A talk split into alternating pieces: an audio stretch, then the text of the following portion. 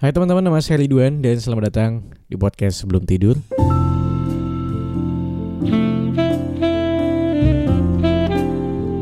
Selamat pagi, siang, sore, malam semuanya buat yang loyal. Pagi, siang, sore semuanya buat lo yang lagi dengerin ini kapanpun dan dimanapun. Apa kabar lo semua? Mudah-mudahan semuanya baik-baik aja di tengah COVID yang semakin meninggi ini.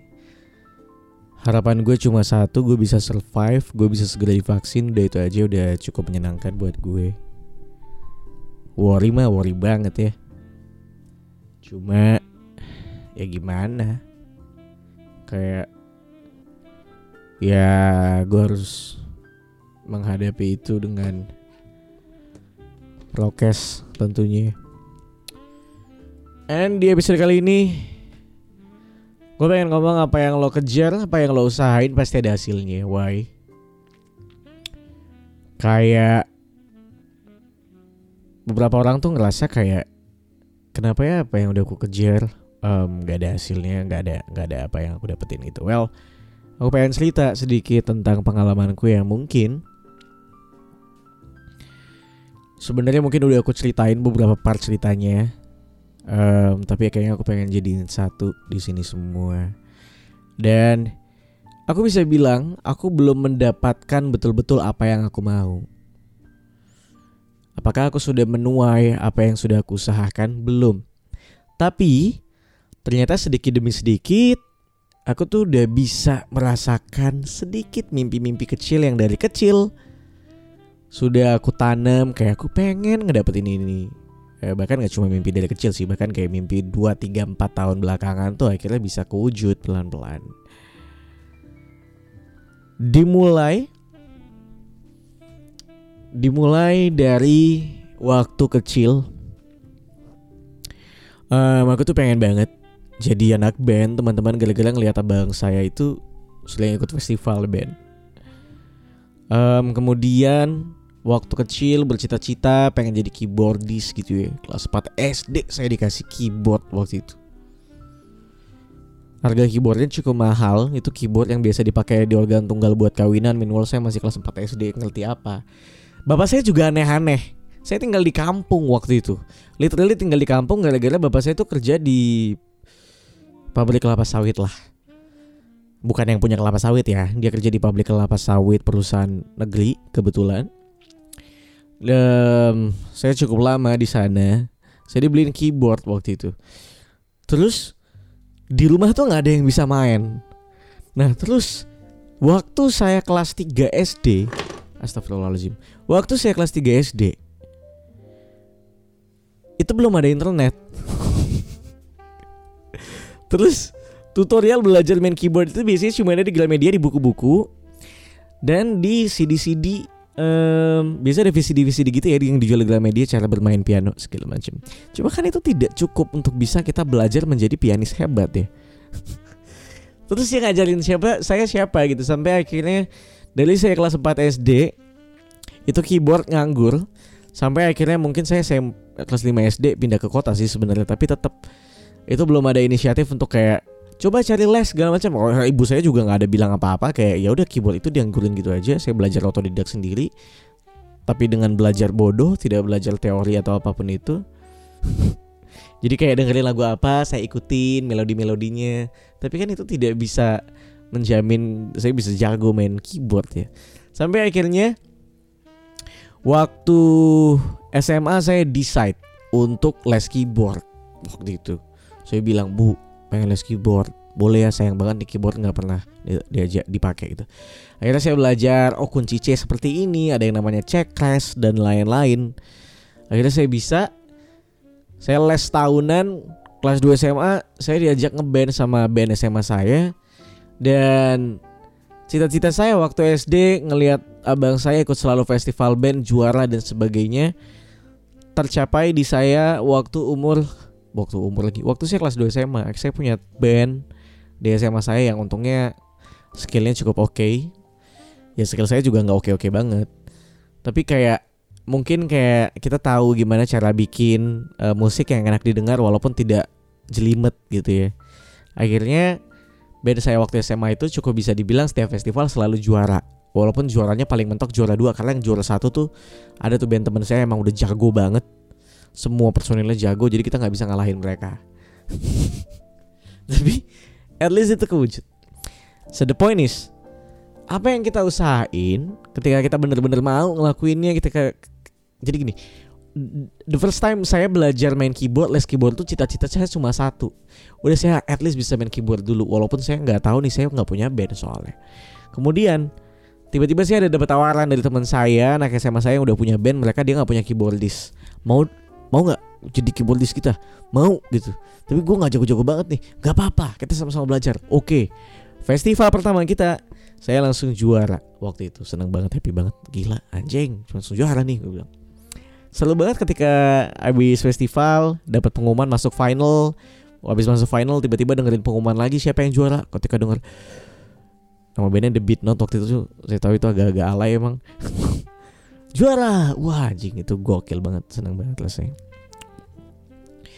Short story, S M A tuh saya mulai ngerasa kayak saya tuh ada jiwa-jiwa pengen tampil memang. Pertama ngeband, tapi ternyata ngeband tuh tidak ngebuat saya bikin happy banget. Ternyata yang ngebuat saya happy adalah ngomong di depan banyak orang. Dalam artian, waktu itu lagi ada yang stand up comedy juga. Saya penasaran banget pengen cobain stand up comedy, tapi saya tahu mental saya gak cukup. Tapi saya belajar nulis komedi waktu itu. How to make, gimana cara menulis menulis joke, bagaimana deliverynya, sih saya belajar waktu itu. Um, tapi emang nggak pernah diimplementasikan. Tapi ketika saya belajar um, di momen kuliah, saya tuh dapat kesempatan buat nge-M C. Nge-M C berdua teman saya di acara milad fakultas, fakultas kampus kampus saya. Terus saya nggak um, nge-M C sama dia. Dan saya akhirnya bisa ngelempar joke di depan banyak orang dan di, dan dan dan dan orang-orang itu ketawa. Ternyata momen itu benar-benar ngebikin saya happy banget. Saya bisa nge-M C gara-gara waktu itu saya sempat bikin YouTube. Saya punya YouTube sama teman saya, saya sering ngomong di depan kamera. Terus kadang saya sering bikin video sketsa komedi. Terus mereka ngerasa kayaknya nih orang lucu nih gitu. Berdua sama teman saya, si Atar itu. Dicoba, oh ternyata ada experience yang beda ya ketika ngomong di depan kamera di YouTube dengan ngomong di depan banyak orang. Ternyata ngomong di depan banyak orang dan ngebuat orang ketawa pada saat itu ngebuat saya jadi lebih bumping lagi, kayak anjing seru banget gitu ya. And then akhirnya saya ngerasa kalau anjing ternyata dari satu titik ngebikin YouTube, ngomong di depan kamera bisa ngebawa saya ke titik lain yang lainnya gitu. And then di situ ngebuat saya kayak makin percaya. Kita nggak akan tahu dari satu titik ini akan ngebawa kita ke titik yang lain. Yang mana mungkin itu jadi satu yang juga kita cita-citakan sebelumnya. Setelah dari M C, gue pengen, gue punya cita-cita lagi, gue pengen jadi penyiar radio waktu itu. Gue ngomong ke teman gue si Atar, gimana ya bro, supaya kita bisa siaran. Bisa nggak ya kita daftar di radio swasta gitu segala macam terus dibayar. Cita-citanya waktu itu masuk Swaragama Radio anak muda di Yogyakarta yang bisa dibilang ya top five lah ya, top two lah untuk radio anak muda. Jadi sebut saja ada Jeronimo juga yang oke. Okay. Ya ada radio lain juga, ada Unisi juga, banyak lah. Pokoknya radio-radio di Jogja yang oke. Okay. Tapi Swaragama juga termasuk yang oke okay banget. And then bisa kayak kita siaran di radio Swaragama itu waktu itu, cita-citanya begitu. Um, kemudian uh, tiba-tiba ada teman dari anak Ilkom nawarin mau nggak siaran di radio Saka F M. Saka F M tuh radio Masjid Gede Kauman Yogyakarta kalau kamu tahu. Salah satu tempat wisata juga Masjid Gede Kauman itu dia punya radio, radio komunitas. Sebenarnya radio dakwah sih, tapi karena isinya anak-anak muda, jadi ibarat kata dakwah. Eh konten hiburan diselipin dakwah, mungkin lebih kayak gitu kali ya. Jadi ada anak mudanya, ada dakwahnya juga. Mau nggak siaran di sini? Tapi tidak dibayar karena ini radio komunitas. Tapi boleh sambil belajar di sana. Mau? Saya sama Antar waktu itu langsung bilang ke teman saya namanya Amor. Mau Mor? Mau banget. Gitu. Oke, nggak dibayar nih, nggak apa-apa. Sikat. Gitu. Saya di situ sekitar setahunan deh kayaknya. belajar siaran, bagaimana caranya mixing, uh, bagaimana caranya bridging, opening, closing, ngebawa berita, segalanya saya belajar di situ. Setelah belajar saya punya skill broadcastnya lah pelan-pelan ya. Akhirnya ngerti, oh ternyata mixing begini, ternyata operating Zara, Zara tuh software untuk radio itu biasanya. Gak tau sekarang pakai apa. Ternyata begini gitu, cara masukin playlist seperti apa, ternyata udah tahu. Dan di momen itu udah mulai tuh berapa bulan siaran di Radio Saka, saya udah mulai kayak ngerasa kayak bisa nggak ya kita siaran dibayar bro gitu. Kita masuk ke radio swasta, masuk Swaragama, apalagi jadi cita-cita banget tuh waktu itu. Karena kayak bisa dibilang radio bergengsi gitulah di Jogja. Terus Um, balik lagi ya ke judul. Apa yang kita lakuin, apa yang kita usahain tuh gak akan menut akan pasti ada hasilnya gitu. Akhirnya akhirnya saya bisa siaran kan waktu itu. Terus saya iseng coba daftar brand ambassador Gudang Garam. um, Daftar B E G G, saya ketemu teman-teman baru dan ternyata saya lolos di sana. Perwakilannya ada sepuluh orang dari Jogja. Ada satu orang yang dari awal saya ketemu saya ngerasa ini orang kayak punya impact buat saya. Kan nggak tahu, intuisi aja. Namanya Kak Almas. Bisa dibilang kakak-kakaan saya sampai sekarang. Kak Almas ini surprisingly adalah penyiar Swaragama. Terus saya bilang, saya kak siaran kak di Radio Saka, radio komunitas. Oh iya, aku juga siaran di Radio Swaragama. Sumpah kak gitu. Saya langsung kaget. Iya kenapa? Iya Swaragama kan keren banget kak. Saya mah pengen banget siaran di Swaragama. Oh iya lo juga penyiar gitu. Iya gitu. Cuma ya penyiar baru gitu loh, masih belajar. Saya bilang gitu. Oh iya dia cuma iya-iya aja waktu itu. Terus yang lucunya pas interview kita seruangan bareng berdua. Habis itu jadi ngobrol banyak. Eh taunya pas habis interview berdua berapa hari kemudian kita dikabarin lolos. Nah akhirnya jadi keep in touch kan sama si Almas ini. Sampai akhirnya di momen G G udah mau kelar kontraknya, Almas kontak saya. Dia bilang begini, Ridwan, mau gak kamu kalau siaran di Swaragama, tapi kamu juga aku kasih job yang lain dengan tambahan gaji tentunya. Dia bilang untuk ngurusin sosial media dan YouTube Swaragama. Karena kan kamu juga punya YouTube nih, kamu juga punya skill broadcast dong, karena kamu juga siaran di Radio Saka. Dia bilang kayak gitu. Kalau mau kirimin C V ya. Mau, mau banget Kak Almas, saya bilang begitu. And then karena saya adalah sahabat yang penyayang, saya tahu Atar Alihwan ini sama cita-citanya kayak saya, sama-sama pengen menjadi penyiar di Swaragama. Saya bilang, Kak Almas boleh gak saya ngajakin teman saya, si Atar Alihwan ini, partner saya di YouTube. Oh boleh, boleh banget. Akhirnya kita interview waktu itu sama Atar juga. Dan alhamdulillahnya kita lulus. Kita lolos jadi penyiar Swaragama waktu itu. Dari beberapa kandidat yang lain juga tentunya ya, dan dari beberapa tes. And then saya training tiga bulan empat bulan, akhirnya baru bisa naik siaran. Dan di momen itu kayak happy banget. Anjing ternyata kita bisa bro. uh, Ternyata apa yang kita cita-citakan dulu kecapai juga nih. Akhirnya kita jadi penyiar. Dan kita jadi penyiar di tempat yang emang kita pengenin dari awal gitu. Akhirnya udah saya siaran di Swaragama sekitar dua tahun tujuh bulan, maybe hampir tiga tahun. Ya tahun ke tahun makin nambah ya, kayak bisa gak ya gue siaran di prime time yang tadinya cuma regular, gue bisa siaran di prime time gak ya. Sampai akhirnya saya um, saya on air terakhir di siaran prime time bersama partner saya yang lucu banget, Dika Haryo. Momennya menyenangkan banget ketika bisa siaran sama Dika itu.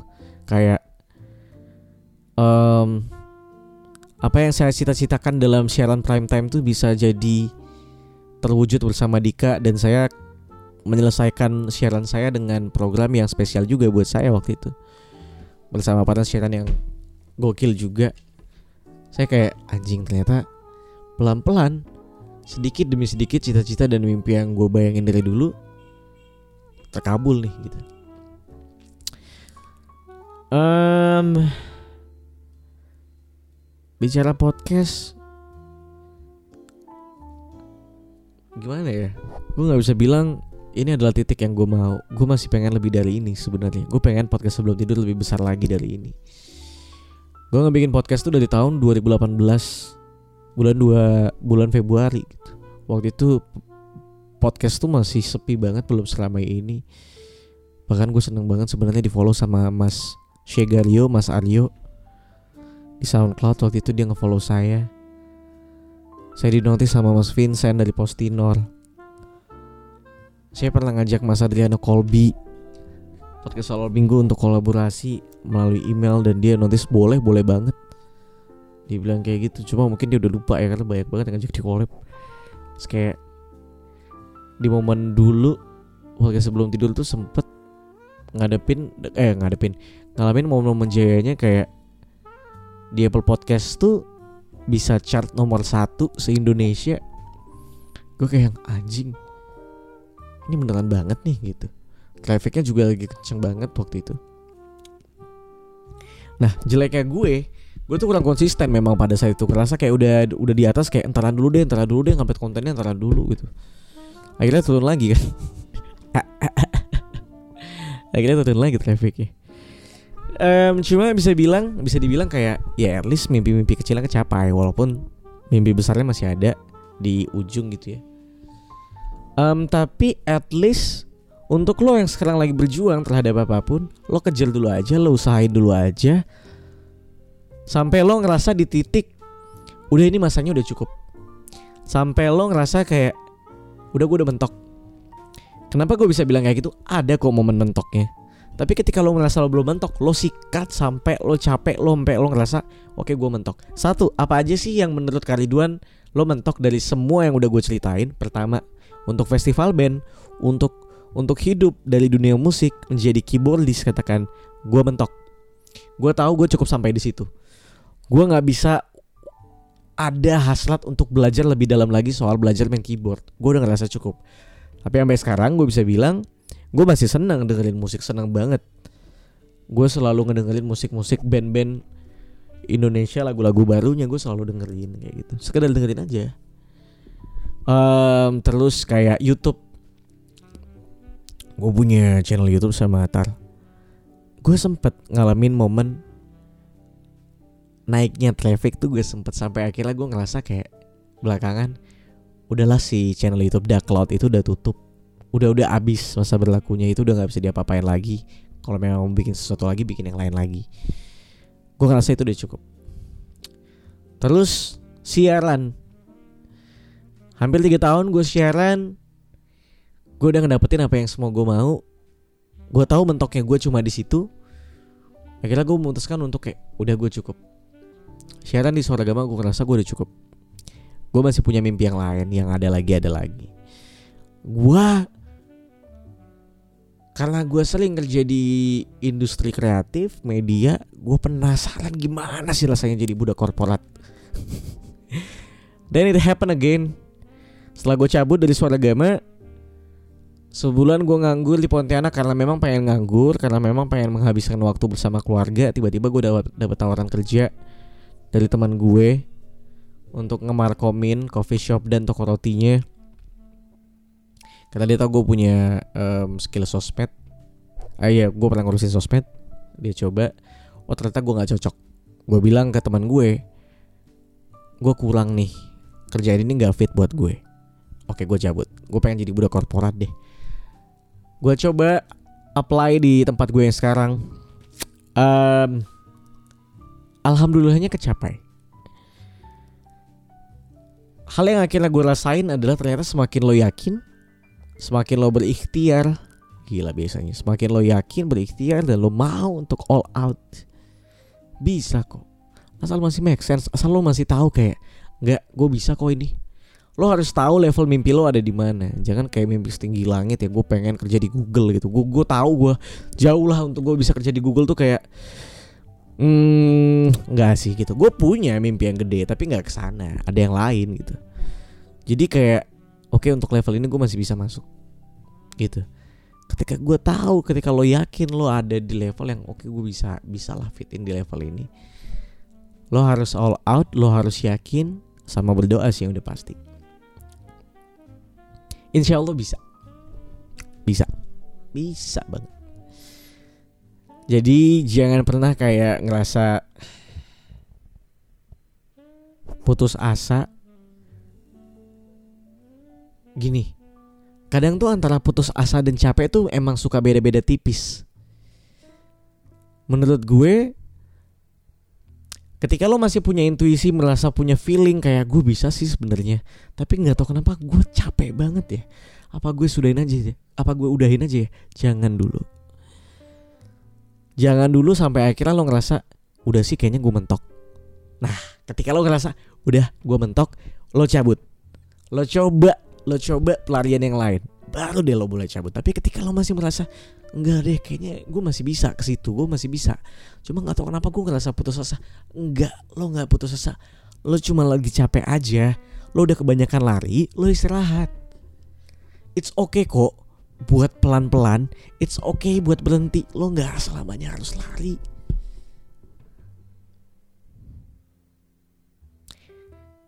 Kita kerja aja dikasih jam istirahat kan. Masa lo gak boleh juga istirahat? Dari apa yang lo jalanin, boleh, boleh banget. Boleh menurut gue untuk nurunin performa lo ketika lo udah capek banget, gak apa-apa. Gak apa-apa. Udah tai kucing lah. Memaksakan diri untuk ancur-ancuran.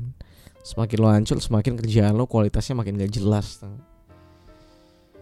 That's why gue decide ke teman gue yang gue sama waktu itu menjadi markom di coffee shop dan toko roti. Gue tahu gue ngecewain dia. Gue bilang, "Man, I'm trying my best, tapi kayaknya terbaik gue cuma segini. And that's not enough buat brand lo. Better gue cabut dibanding um, sales lo tidak sesuai sama apa yang gue keluarkan, sama apa konten yang gue keluarkan. Better gue cabut. Lo cari orang, orang lebih tepat." If I can be um, kalau gue boleh bilang saya sorry, gue minta maaf banget. Udah berani coba-coba ngambil job ini, tapi dengan hasil yang mungkin tidak bagus, um, tidak sesuai ekspektasi lo. Tapi daripada gue berlama-lama di sini, mending gue cabut dari sekarang. Karena gue tahu gue nggak akan bisa ngasilin yang terbaik, dan gue cabut. Gue tahu gue mentok di situ. Bicara di situ emang kerjaan apa sih kak? Gue ngurusin sosmed, ya coffee, roti, produk makanan. Gue bicara estetika eh kata gue jelek banget estetikanya, visual gue tuh jelek banget. Gue dulu gue ngurusin sosmed radio tuh gue bicara kontennya menghibur, unik banget apa enggak, bisa bikin viral apa enggak. Gue bisa bilang ada lah beberapa konten Swaragama tuh yang gue bisa berhasil bikin bikin konten-konten itu viral tuh ada. Jadi gue cukup pede. Jadi jangan pernah ngerasa kayak ah, gue gak bisa deh, kayaknya gue gak bisa. Ketika lo sebenarnya masih punya angan-angan, bayangan. Biasanya tuh kan kita, kita suka berbayang-bayangnya kayak lo ada bayangannya kayak bisa nih gue. Lo sikat. Sikat aja. Ada jalannya. Oh satu hal lagi, everything's connecting the dot ya. Gue selalu percaya itu dan gue harap lo juga bisa percaya everything's connecting the dot. Satu, gak ada yang tahu keyboard yang dibeli dari kelas empat S D itu ternyata juga bisa ngewujudin cita-cita gue walaupun di kelas dua S M A. Selain everything's connecting the dot, ternyata semua orang punya time zone-nya masing-masing buat bisa berhasil. Jadi mungkin lo bisa lebih sabar aja. Ketika lo yakin, lo punya bayang-bayang, lo sabar pelan-pelan dikit aja. Gue bisa nge-M C di Milad F E B kampus gue karena gue punya YouTube. Si, gue bisa jadi siaran radio karena gue apa ya? Karena gue nge-M C waktu itu. Gue punya teman yang anak-anak radio. Gue akhirnya bisa masuk Swaragama gara-gara gue masuk brand ambassador Gudang Garam yang sebenarnya nggak ada broadcast broadcastnya sama sama sekali. Cuma karena gue kenal sama orang di dalam B E G G yang mana dia anak broadcast. Gue kenal sama dia, akhirnya gue ditarik sama dia. So everything's connecting the dot. Everything's connecting the dot. Oh ya yeah, anyway, gue bisa jadi markom di tempat teman gue itu gara-gara teman gue itu teman penyiar gue di Swaragama. So everything's connecting the dot. Selalu jaga koneksi lo. Itu juga perlu ya. Anjing udah dua puluh lima menit. Aduh. Buat buat yang ngirimin email, gue sorry banget. Kayaknya gue harus bikin deh seminggu dua kali. Jadi kayak uh, setiap Rabu gue ngomongin konten. Setiap hari apa gitu gue bacain email. Karena ini udah kelamaan banget. Niat gue tuh podcast sebelum tidur tuh cuma dua belasan menit. uh, Gue harus ngingetin lagi. Kalau lo pengen cerita, um, cerita aja. Kayaknya ini udah ada beberapa yang nge-email gue. Gak banyak kok. um, Kayaknya gue Gue pengen ya. Gue gak janji. So, gak pengen juga. Gue harus janji, orang gak ada yang peduli juga. Gue pengen coba upload hari Rabu dan Minggu. Hari Minggu gue pengen bacain email, hari Rabu gue pengen ngomongin konten. Dan lo kalau misalnya pengen cerita, lo langsung email ke gue aja di ridwan handoko at gmail dot com, or lo bisa cerita di D M Instagram gue. Aduh, sendawa lagi. Lo bisa cerita di D M Instagram gue di at ridwanhan. Follow dong Instagramnya. Enggak usah deh, enggak usah follow kalau lo nggak mau. Cerita apapun. Um, Jangan lupa juga follow podcast sebelum tidur di Spotify. Jangan cuma didengerin doang. Klik follow please. Apa lagi ya? Ya udah itu aja lah. Gue udah ngantuk banget. Gue mau nonton Loki. Sampai ketemu lagu di eh sampai ketemu lagu. Sampai ketemu lagi di Rabu minggu depan. Eh hari Minggu di ini deh. Hari Minggu hari Minggu kita ketemu lagi. Gue tungguin cerita-cerita lo. Selamat beristirahat, selamat Cing ngomong sendirian dua puluh lima menit tuh kayak gini nih. Otak lo tuh jadi kayak lemes banget. Sampai ketemu lagi di hari Minggu. Bye-bye.